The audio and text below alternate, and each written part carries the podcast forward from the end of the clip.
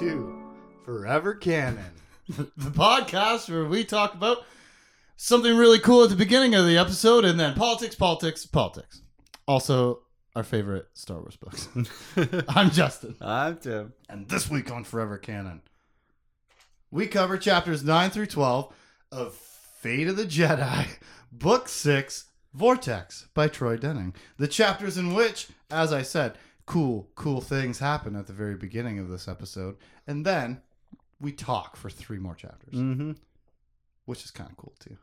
You need some of that in there. It's got, you know, it's got a lot of good stuff in it, but it's just, that's what happened. yep. That's what happened this week. But first, bum bum bum. Previously on Forever Canon, Han talks Daala off the temple steps. Blaudu Sextus almost brings the council to blows. Tahiri has a sleepy lawyer. And Ship packs up the kids for a day at the pool. That was last week. This week, we start with chapter 9 where the crew of the Skywalkers and Sith disembark ship and begin their search for the pool of knowledge in Abeloth's jungle. Immediately, they do the number one. What am I saying? Like you just don't do it. They split the party. they they commit the number one foul. yeah. They show up to a dangerous place to look for a dangerous thing with a dangerous person around, and they split up. Mm-hmm. Because really, you got to get those teenagers alone. Every time they do this, that's really why. Like that Yeah. Narrative. That's like that's why you're choosing that as a Progress their story and their. But and they can't do it in front of their parents because they're children, Mm-hmm. and also because it's personal. You know, every time they're gonna get separated off from the group, Yeah. and they do. They split the party. Uh, ben and Vestara are heading, I think, south to go look for the pool of knowledge, and the grown-ups are going north. Yep. And Looking for a grotto. all the way there, they're testing each other's wills and philosophies, as they always do, of course. And they find the entrance to the grotto, uh, to the pool of knowledge, Yeah. in pretty much no time. Yeah. Ben and Vestara do. They yeah. accidentally go directly to it, Mm-hmm. You know, like they're following a, a blinking line on the. They they cast a magic Yeah. Tracking cast- device or something. They cast find the path. They got right there. But wait. Why did we just find this so easily? Ben says, right? He tells Vestara, it's a trap. Ship wants them to find the pool of knowledge quickly because as soon as they find it, the Sith and the Jedi are going to have to fight about it. Because it's such a powerful thing, the, the Sith will not be able to resist it, and the Jedi will not be able to let them have it. Mm-hmm. So Ben's like, it's a trap. A ship is setting us up. You know, oh, we can't go in there and we can't tell the grown-ups about it because it's going to ruin everything. Well, wouldn't you know? It's inevitable. Vestara has already reached out through the Force to her Dude. uh, her superiors, Yeah. her dad and the High Lord of the entire tribe. Right? She already reached out and told them that the thing is there, and the dads and Lord Taalon show up, and they send Ben in first. Yep. which is fine because Ben can feel that Luke has a plan.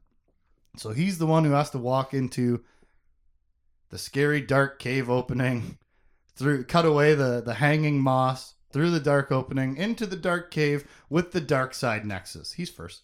Yep. And Taalon kind of says, "Yeah, in case there's any traps or whatever." Ben says something. No, Ben's like, "You're sending me in here first, just in case there's traps." And Taalon says something like, "Yeah, no, not the. Uh, I'm sending you in there to find the traps that you can't find. Yeah. Those are the ones. You know, I mean, you're gonna set them off and blow up or whatever's gonna happen to you, and I want that. Yeah. I'm worried about the traps you can't find. Yes, you are the canary in the coal mine. But hey, Ben's like thinking in his head, this is fine because Luke sends him. He's being very suggestive about he uh, everything's fine. Go ahead, trust me. Right? Yeah. I'm your dad and the Grand Master of the Jedi. Trust me. Also, as Ben walks into the cave, Troy writes dripping water as quote a single blep. And I swear to God, he wrote something like this earlier, and like in the first book that in in book three, I mean, He it, there was something about people in a cave and dripping water, and I swear to God, he wrote blep blep blep. It was they were hyphened Oh. together and uh, Yeah. and italicized or something like that. And I loved it then, and I love it again this time. A single blep of every few seconds of dripping water. Anyways, eh, into the grotto, where we see a cold, diaphanous light rose from a small pool in the center, filling the chamber with a silvery glow and revealing that the cavern walls were covered in a meshwork of tiny crevices. Seeping from most of these crevices were tiny wisps of yellow, acrid fume, the source of the sulfur smell that Ben had noticed earlier. He stepped to the edge of the pool and saw that it lay not in a shallow, natural bowl as he had expected, but in an artificial basin with deep, sheer sides. The edges had been decorated with the same grotesque patterns that had been carved into the pillars and lintel at the grotto's entrance. Is this like a swimming pool? kind of. Sheer sides instead of like a, uh, you know, a, a rounded depression or anything like that. Yeah. It's not like naturally formed. Someone dug that's it what I was gonna say it's definitely a construct. It's Yeah. definitely construction, which is weird because this whole planet. I mean, it's not super weird. The whole planet is like living things, right? That's the Mhm. whole jam. The plants are alive and try to kill you. The animals are alive and try to kill you. The sand, the sand and ground might try to swallow you. The whole thing is alive. And then there's also these insets of ancient civilized construction, hmm which is a really cool juxtaposition, like a cool comparison, Yeah. and just makes this jungle all the more interesting. Right? Yeah, you get the where the animals and the plants are a little more random in their attack and their design, right. Then when they're not the- being guided by Abeloth, Yeah. that is. and But- then you get the nice. I'm picturing it as like a circular, like perfectly circled like pit with water in it. It's like it used to be a above ground pool. Mm-hmm. Yeah, you know, and there's like two feet deep where there's still sheer edges all around it. But this is the real life pool of knowledge. This isn't a real life dark side nexus. This is not dream walking, mind walking, whatever, mm-hmm. flow stating, purple lighting. This is real lighting. yep, It's real lifing. It's a, an ancient, powerful place that has never been discovered before yeah, to the you know to the known galaxy. Just thought that's interesting. Ben stepping to the edge of it looks into the reflection of the pool of knowledge, and he sees a happy future self with brown Jedi robes over black armor. Dope. mm-hmm. And he noticed his lightsaber looks more like one from the Lost Tribe of the Sith.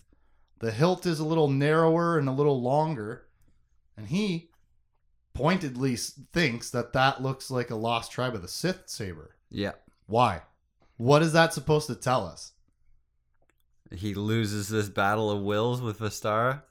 Or do the Sith and Jedi find a real way to forge an alliance, as has been Yes. you know, has been kind of the the thread for the last few books. Well, specifically the last one titled Yes. Allies. but also a little bit before that, right? But, you know, maybe that's how. Maybe they end up working together in some capacity and sharing technology. And for whatever reason, you know, the ancient design of the lightsaber from the technology from 3000 years ago is better than the stuff in the science fiction future. well, either way, right? Some aspect of it, his lightsaber is different. Vestara approaches him in real life and appears in the pool, sad, holding a hand out to Ben. Real Vestara says to him, Is that good or bad? And I want to know, Tim. Yes. Yeah. I th- I'm hoping that it's a good thing. I want to know. I want to know what love is and so on and so forth. Yeah, I want to fucking know. I really do, man. Because it doesn't look good. No. It, and it's it's a strange clash of things too.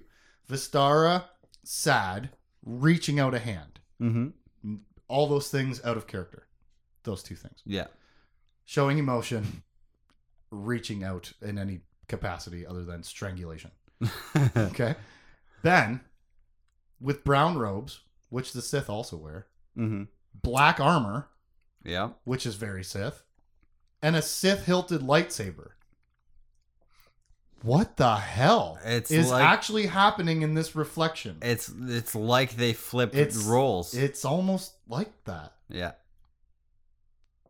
But how would that scenario come to be? Maybe Ben starts to save her and then she ends up corrupting him accidentally, but she becomes saved and then she's trying to now save him. Mm-hmm. I don't know, that'd be a cool storyline that we'll never ever see written because this is all undone. Yep. I really that's it's a bummer between Ben and Vestara, you know. Mm-hmm. Anyways, moving on. know. That's a weird vision, isn't it, Tim? What could it possibly mean? We see more.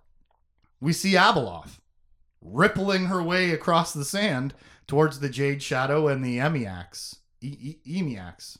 Yeah. Emiax. I don't like the name of their Shiv. I don't listen. Put nice vowel sounds together, guys. Okay, it doesn't make it futuristic just to make it clunky.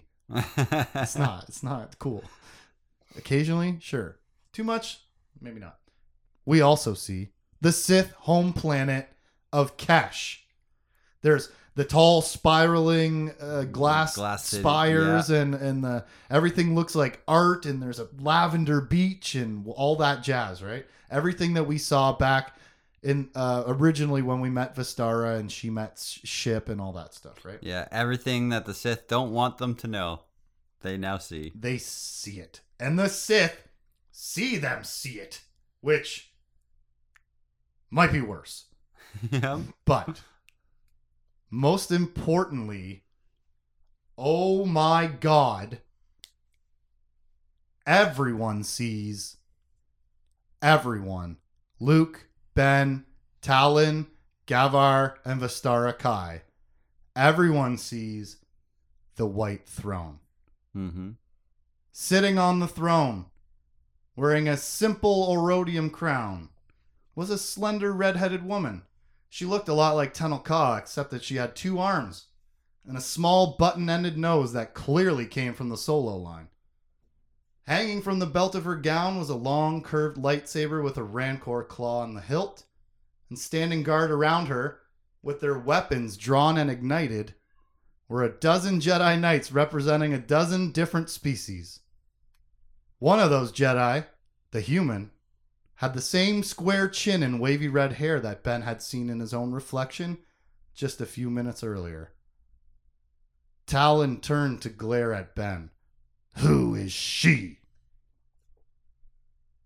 Uh oh. this yeah. is really bad, right? yeah. Ever since the end of the last series, it's been made very clear to us how important it is to hide Amelia Allana's real parentage and identity. Yeah, they've been keeping her hidden.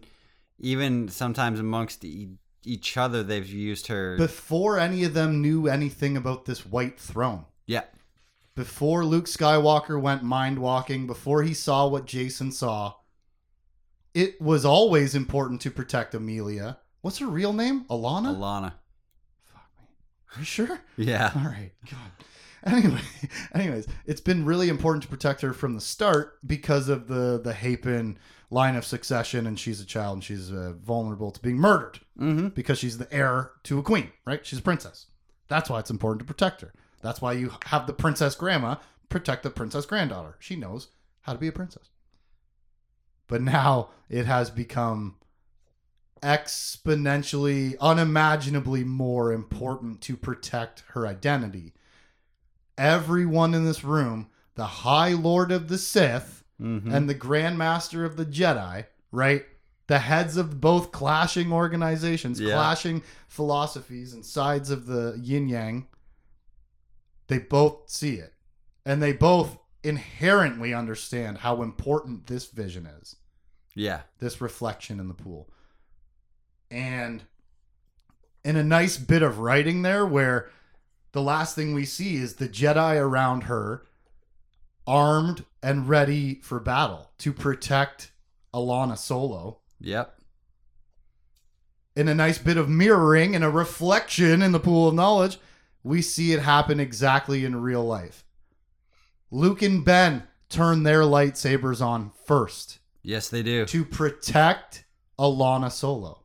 It's symbolic of the whole need for the Jedi. The reason why they exist is because they're supposed to be protecting the goodness, right? Yeah. She is the queen of goodness in the light in the white throne.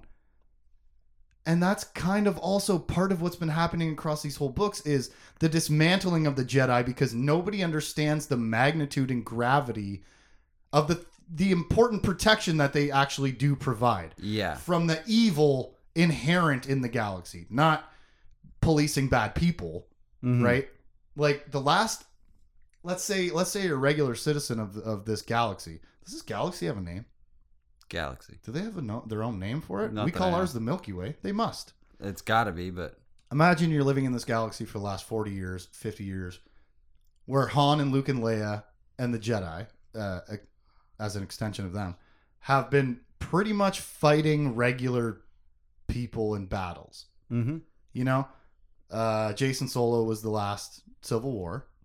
Regular dude, but a Sith, but also just like one bad guy, right? yeah. Who was a politician, who was a, a president. He was not just an inherently evil force. The then you go back and it's the Yuuzhan Vong or it's the Killiks, right? And they're being controlled by a dark Jedi. Yeah. Again, dark Jedi, darkness at the heart of it, but not inherently all evil. Mm-hmm. And you go back to the Yuuzhan Vong, they're not evil, they're just conquerors. Actually, they're survivors. Yeah. You know, they're displaced from their home planet, trying to find somewhere to survive, and they do it by conquering galaxies that they find. And then you go back and it's Thrawn. And then you go back and it's Palpatine, right? Mhm. Thrawn is just a politician. Palpatine is one bad dude, not the full force of evil in the galaxy at a dark side nexus where you're seeing Allana Solo on a white throne being protected by Jedi. It's all very deeply symbolic of, of the conflict of themes that's been happening through these books, Yeah. through this series.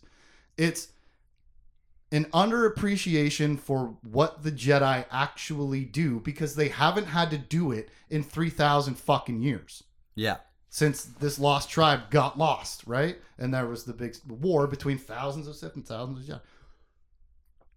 And then on top of that, there's this whole Abeloth thing, right? Yeah. And so the Sith aren't even the evil that the White Throne needs to be protected from. She is. This all this ancient evil, I think, is way more important than things like the Sith, mm-hmm. right? Obviously, Daala and the Mandos and slave revolts. Abeloth is the biggest big behind all of the little uh, obstacles in your way Yeah. and I I think all of that is part of this reflection of the Jedi coming back to their ancient roots, destroyers and protectors type of stuff, like in the Sith, uh, whatever you call that, when a when somebody a prophecy, yeah, yeah. uh, you know. All of this comes back to this room where Luke and Ben, being Jedi, turn their lightsabers on first and attack Yeah. the Sith in defense of the identity of Allana Solo. Yeah. Defending the light against whatever dark And- comes towards it. Even more metaphorically, how often do the Jedi take the initiative to protect as opposed to passively waiting to be attacked Yeah. to protect? A lot of time they were the reactionary. This is all very much different flavors of the ancient Jedi code. yes. right? The proactive searching and destruction of evil in the galaxy, Mm-hmm. not the sitting at Coruscant passively protecting people from from evils that present themselves. It's the whole thing that Luke's been doing this entire series. And he was forced to do it by the government by being exiled from Coruscant and the Jedi Temple.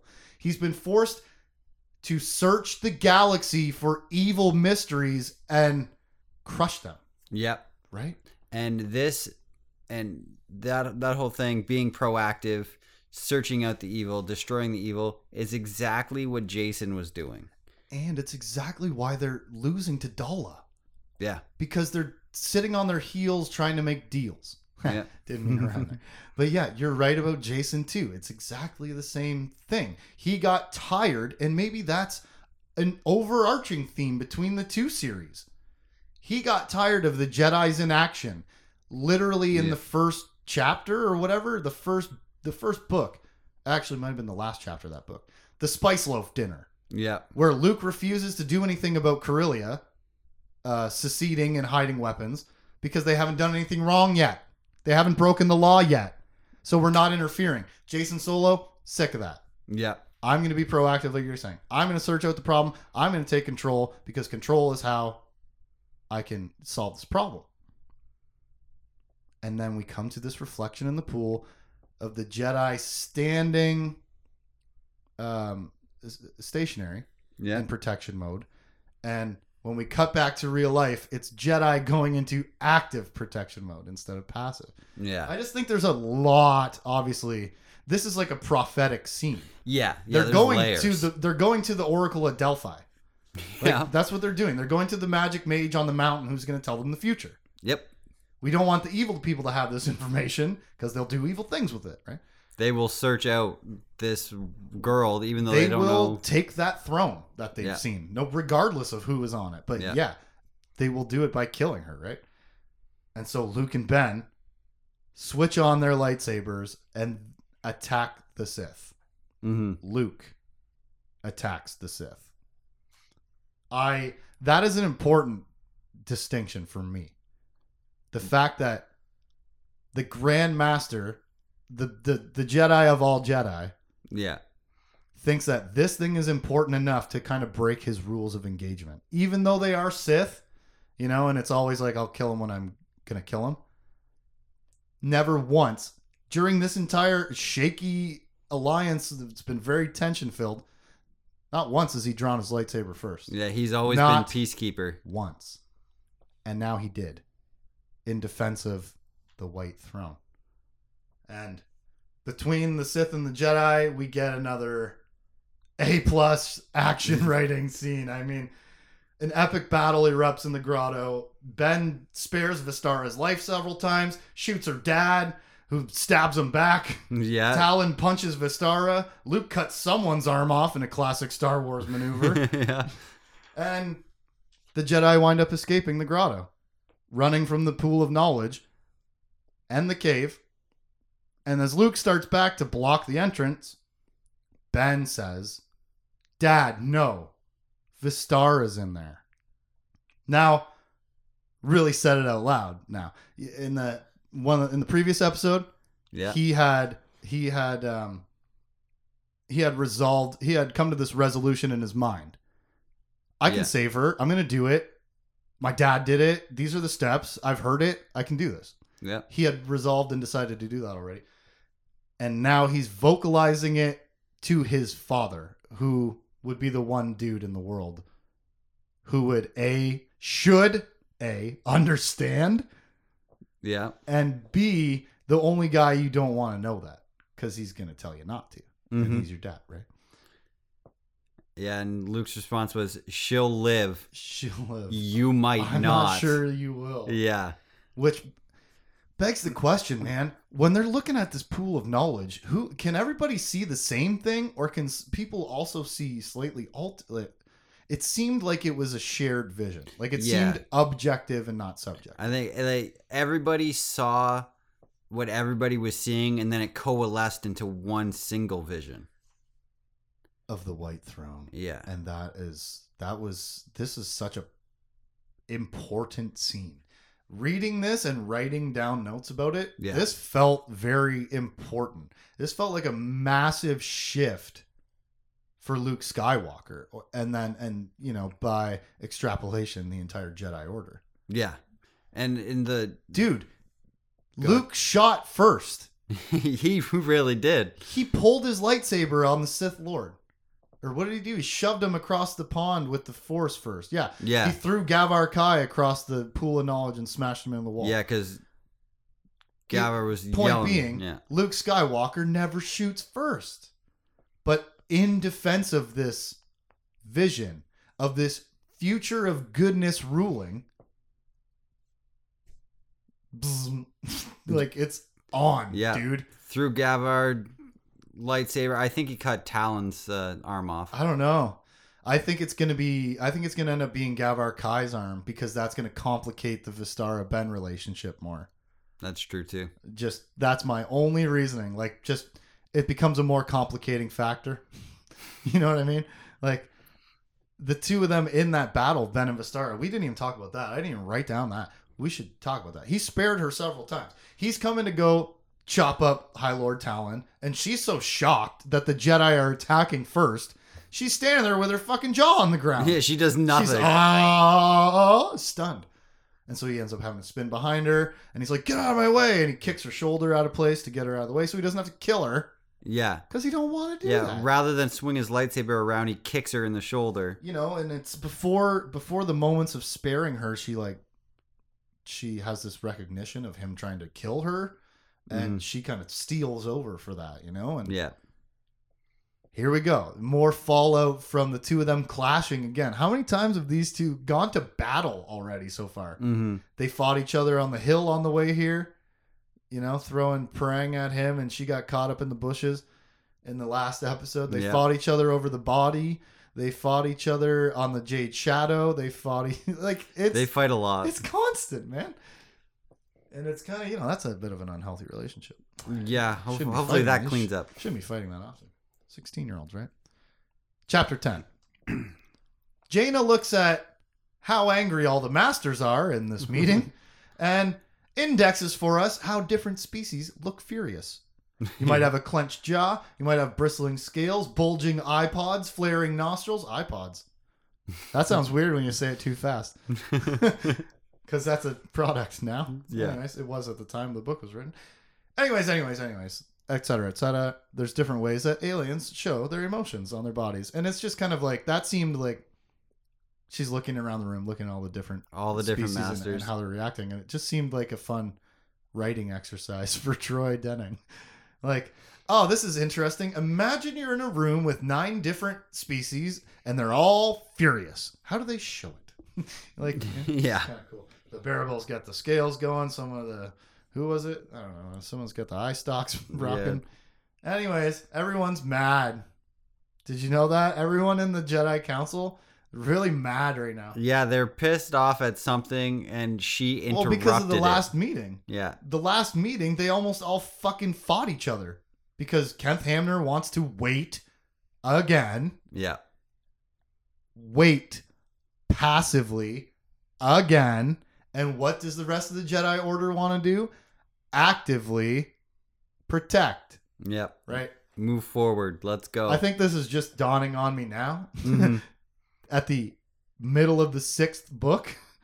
But I think the last two series entirely, or these two series entirely, are about the changing of the Jedi philosophy from being Yes. pacifists to actual peacekeepers. yeah, they've even Right? added, or they're even wanting to add a tenant to the code. That's right. It, just because you do, just because your plan has a good ending doesn't mean you can wash your hands of all the things you did today. Yeah. just because next week it'll all pay off, right? But I don't know. It's just kind of dawning on me now. This whole thing has been like a renaissance and a revolution for the Jedi Order from one of their strongest, brightest, most promising students becoming a Sith Lord and Mhm. taking over the galaxy momentarily to this ancient whatever the hell dark side powers that are going on that are now forcing the Jedi to be proactive. Yep. Anyway, Jaina and Lando are just here delivering news via 3D PowerPoint. yep. Uh, there's pirates, there's Sith, and there's Sith pirates. And Corran Horn kind of sums up the whole thing for us. Like, standing there looking at the map and all of Jaina's little triangles for where the Sith pirates definitely have taken ships, and all the red ones where maybe it was them. He's Across all the trade routes, Yeah. across every bit of the known galaxy. he's putting the pieces together. Corran Horn sums it up and says, The Sith are everywhere. And they're building a war fleet. Dun dun dun. right? Yeah. Chapter 11. Han, Leia, Jaina, and Lando are moving on to another meeting.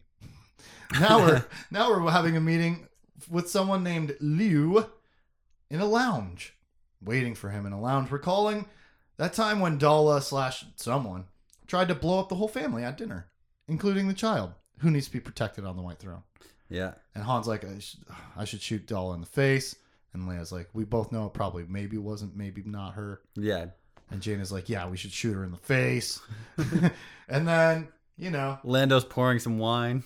right. They chat about all the things that they have to deal with right now, like Daala and Sith. And in response, Jaina asks, Do we have time? Do we have time to even deal with all these things? Lando's answer is horrifying. Yes, because Abeloth is dead. If she were alive, the Jedi would have no chance. Mm-hmm. Hey, guys, are you listening? She's alive. right? Yeah. And they don't know that because they they they left the mall, and there hasn't been any. You can't get communications out of the mall. That's the whole point. That's why Luke had to send them to hand deliver a PowerPoint presentation. Yep.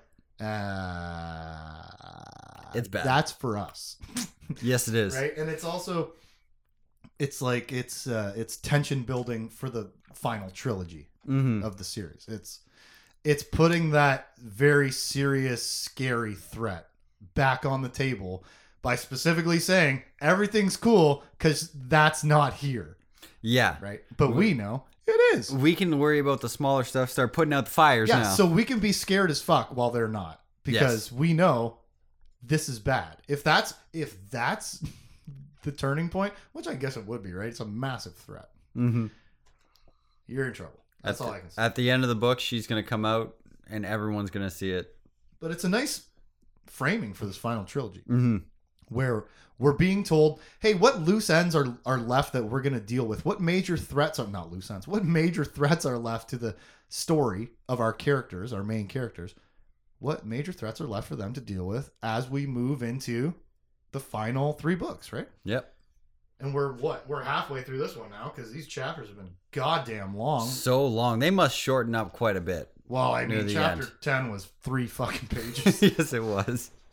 Anyways, back to the, the the lounge where we're waiting for Senator Lou, whatever the hell, Wool. We'll get to his name anyways. But Lewell. oh, here it is, Senator Lou, L U E W, Lou, Will, Lou. Lou, Will, Lou, Lou, Lou. Anyways, this Senator uh, Sullustan, Senator, he arrives finally. He was only like five minutes late, just like Lando said, because Lando knows this guy. It's another Sullustan connection. Yeah. Hey, if Lando's gonna have somebody that we can pull out of nowhere, who should it be? Oh, it should look like the guy that he flew with in the movie, so everybody can relate to it more. Mm-hmm. Check. he shows up for the meeting, and my question was, why are we here? Because they hadn't talked about it while they were waiting for him to show up. Why are we here? Jaina tells this man, Sith, and he says, uh, another one? And I started laughing so fucking hard. I was like, oh my God, man, that's a really, that's a well placed line by the writer. That's Yeah. a fun one. Because it's bad. Hey, uh, no, uh, nope, not one, actually. Uh, eh, you're not going to like this. yeah, yeah. A planet full. There's a whole planet with a whole fleet. But Abeloth equals destroyed equals not important. Mm-hmm. So, anyways, there's more bad news here for uh, Grandmaster Hamner. His secret deal with Bwua'tu, where Bwua'tu was gonna let the Jedi launch, but he had to wait for the perfect moment, and he was gonna stop them from being attacked by the fleet, so they could launch their stealth X's to go help Luke gather numbers against Yep, the thousands yep, of yep. Sith. He had a secret deal. They were on the phone telling Hamner, "Wait." He gets attacked by a fake Jedi, and now he's in a coma. So Hamner's plan is still wait, wait, wait. And as we saw in the last Masters meeting, they are sick to almost his death of it, Yeah. right? yeah. They almost pulled lightsabers on him It took because he him. wants to wait, wait, wait. It took him unlatching his lightsaber and like had his hand on it, saying, "Come at me." Yeah. and, well, the secret's out, and the solos are furious. Leia thinks to herself, he had taken it upon himself to leave Luke and Ben unsupported against an entire tribe of Sith, to hold the security of the Jedi Temple above the security of the entire galaxy. And he had not even bothered to inform the masters of his decision. And why? Obviously, because he knew they would have disagreed with him. Those were not the actions of a good leader. They were the compromises of a man out of his depth. Oh, Yeah, hey, did you forget words. that she's a cold-blooded political mastermind? Yeah. because like she thinks so intelligently. Mm-hmm. I love being inside Leia's brain for stuff like that, especially a moment like this where it's like political intrigue. What does the former president of billions and trillions of people think? Yeah. She thinks that son of a bitch. Yeah. Which is funny because Put some eloquency on the end of it, but yeah. yeah, yeah, well, yeah, yeah. I'm not Leia. Okay, I'm not Leia. That's why I like being in her head. I like to, I like to hear some cogent intelligence every once in a while. That's Yeah. it. That's all you get. All right. But oh, that's bad news, man. It's terrible. He's already on. He's already on the last step of the board before he drops into the lava pit. and Like, they they have to think how much do they tell the council this? They will. Uh, the like- funny thing I thought was like none of the people in this room are masters, so that's kind of funny. But yeah. I would assume they're going to tell somebody. But she is absolutely furious. And me too. Mm-hmm. And when she calls him a man out of his depth, I'm like, yeah, bullseye. Yeah. Absolutely. But this info gets tricky because this information that it's not quite right. Is Yeah. it? The information that they get is not quite right about the deal between Bwua'tu and Hamner. For some reason, the deal is a little bit twisted and it sounds less favorable for Kent Hamner. Yeah. Because this information is coming from, it's still mostly right. mm-hmm. So it is going to torpedo his ass, but this information is coming from General Jackson, Yes. who we've seen several times. He was meeting with Daala, shooting droids, telling her that she needs to uh, do something about Jag. She he we saw him with Daala telling her to put down the the the slave revolts to get control over the military or something like that. Yeah. And more importantly, we saw him with the Moffs and the other whatever secret clandestine group of people who are manipulating these minor events behind the scenes. They we saw them all at that weird card playing costume party, Yeah. Where So- they're all like which is liking Palpatine. which is cool because like yeah, they're they want to they want the empire. Yeah. They want the bad guy empire again, not the Jag guy empire. But it's just in, that was an, it's an interesting callback to that scene because we don't really know the identity of everybody that was there. It was Moff Lecersen, that's Senator Treen, Mm-hmm. General Jackson, somebody else that I am forgetting that we did know, but wasn't there also other people there? And I, there might have been. I thought there might have been one or two people whose identities haven't been revealed yet. Yeah, th- there were. Maybe I'm wrong. I think, I think there were a couple people. The the biggest thing that stands out to me is that he won that card game, Yeah, right. and even though he'd never played. So, what does this meeting bring us to in a final outcome? This Lou Wuul is giving them information. They're giving him information. They're asking each other for things, and we end up at a spot where Senator Wuul will pass a bill. This is a tough sentence. making the Jedi independent from the government by law in an irretractable sort of way. Whereas right now, Daala is trying to get legislative control over the Jedi, law control. yeah, make them a part of essentially a part of the government. Right. And this is, he's going to slip a bill in there and pass a bill with all of the support that he can gather because He- politics. He, knows a lot of people. yeah um that's going to make the jedi an irretractable independent contractor Yeah. essentially they are their own entity forever and ever amen in perpetuity we, you're our slaves for 25000 years dog people whatever whatever right he's gonna pass a bill in the senate that's gonna stop daala from crushing the jedi under her thumb and what does he want He wants Jaina to ask Jag for a favor. Easy. It's your boyfriend. Easy peasy. Ask him for a favor like keep Daala busy by sabotaging all the progress you've made getting the Moffs under control so you can bring the Empire properly into the Galactic Alliance. Because they're not.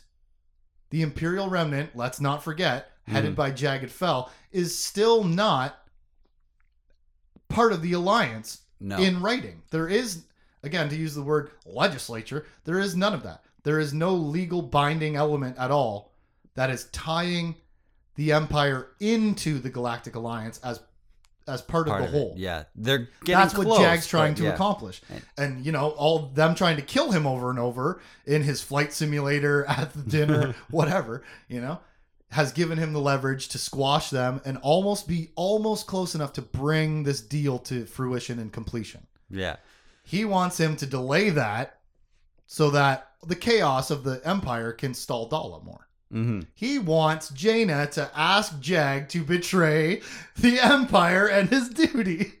And he's like, You're really pretty, though. It'll be easy. And Leia's like, Nah, they're broken up. And he's like, Yeah, but you'll get them back.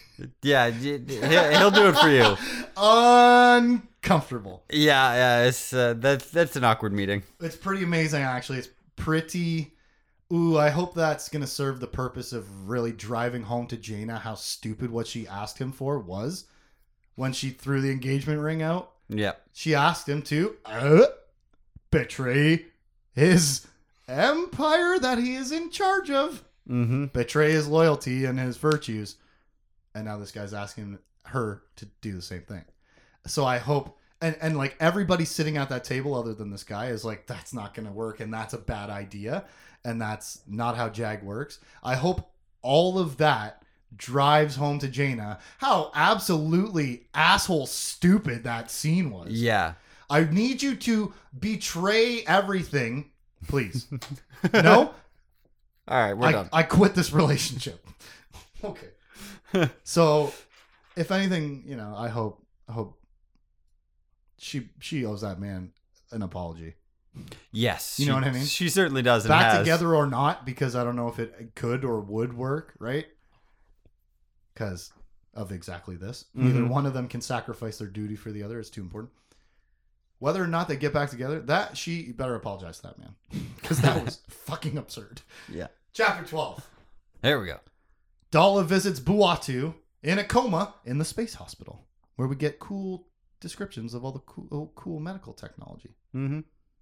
We see her being reasonable and kind to the doctor and Nex aide, who had a name I didn't write down.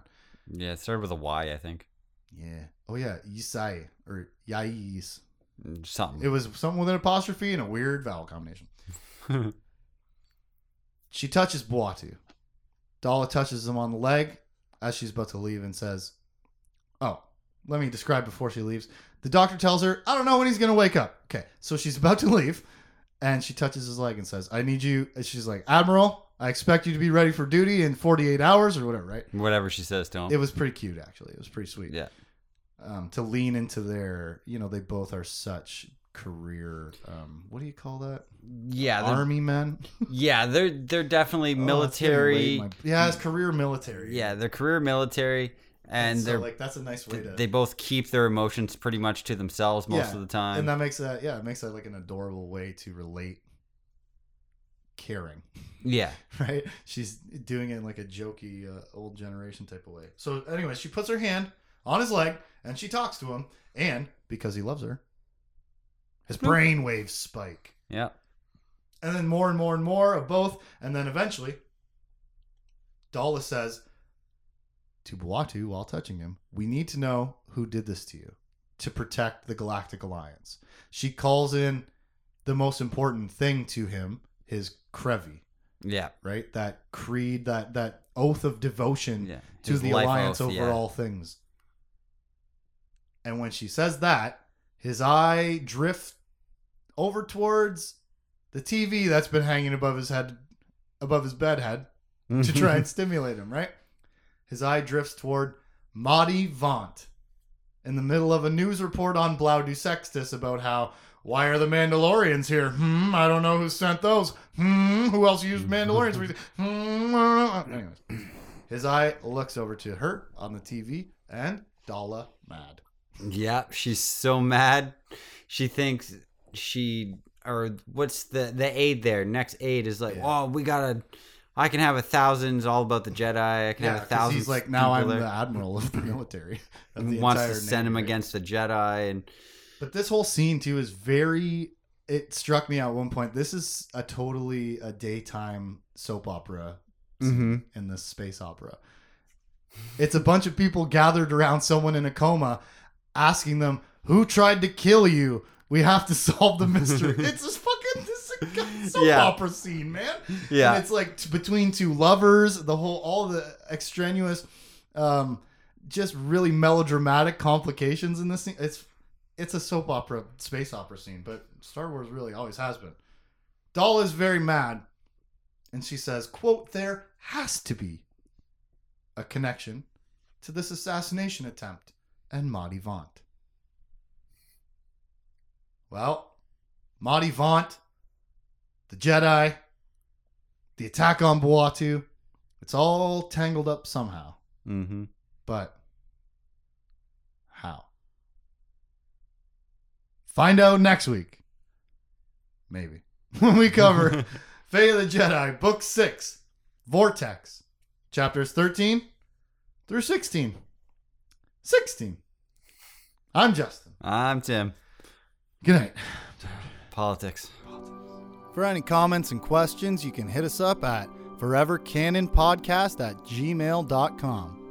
Forever Canon Podcast is a Jay Plazer production.